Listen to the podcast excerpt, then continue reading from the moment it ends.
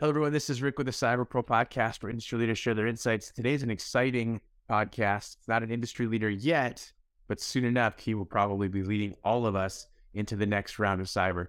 Let's give it up for Matt. Matt, start with this. Tell us who you are, what you currently do today, and uh, also tell us kind of where you want to go in the cyber world. So, my name is Matthew Prado. I'm currently a senior at Alhambra Senior High School. I'm the team captain for my school cybersecurity team. And just these past couple of years, I've been competing in competitions throughout the Bay Area and overall spreading cybersecurity to people who want to do it as a career or possibly just want to do it as a hobby. Nice. What made you want to get into cybersecurity?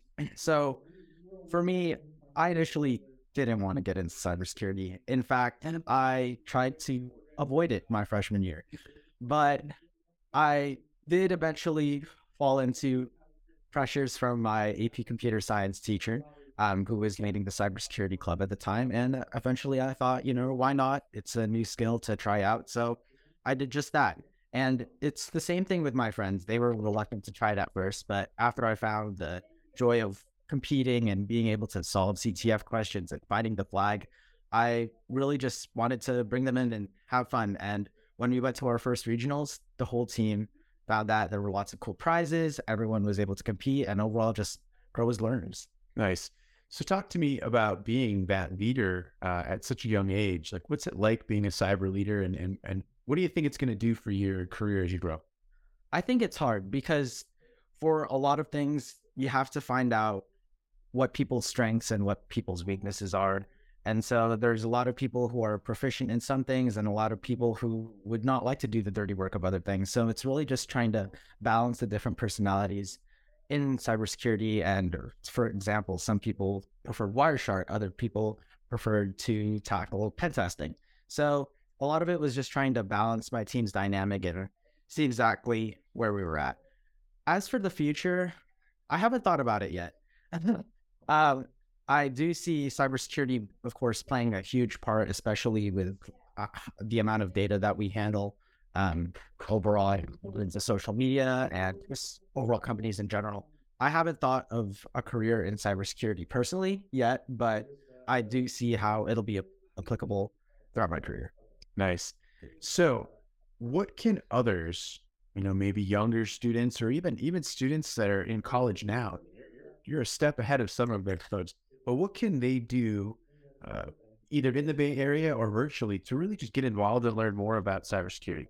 I think the first big step and the one that was probably the hardest for me was to just get in the field in the first place.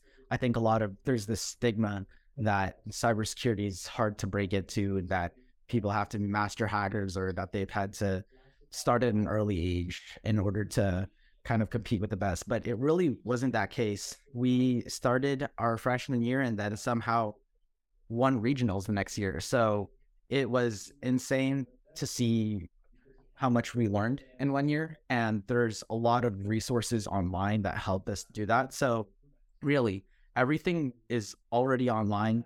You just need to look for it and have the passion. Awesome. Final question for you. Love your intelligence, love just your take on the whole whole process.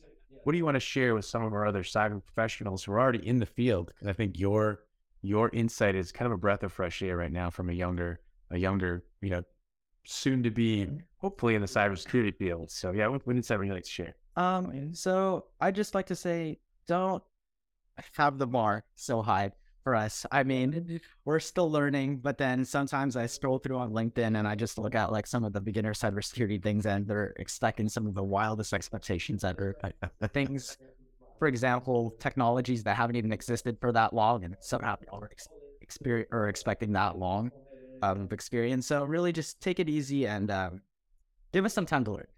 Uh, and I'm sure we'll pick it up just fast, just as fast and, and Wonderful. Matt, thank you so much for being on the Cyber Pro podcast. Thank you. Thank you for watching the Cyber Pro podcast. Don't forget to like and subscribe so you don't miss out on new podcasts and bonus content.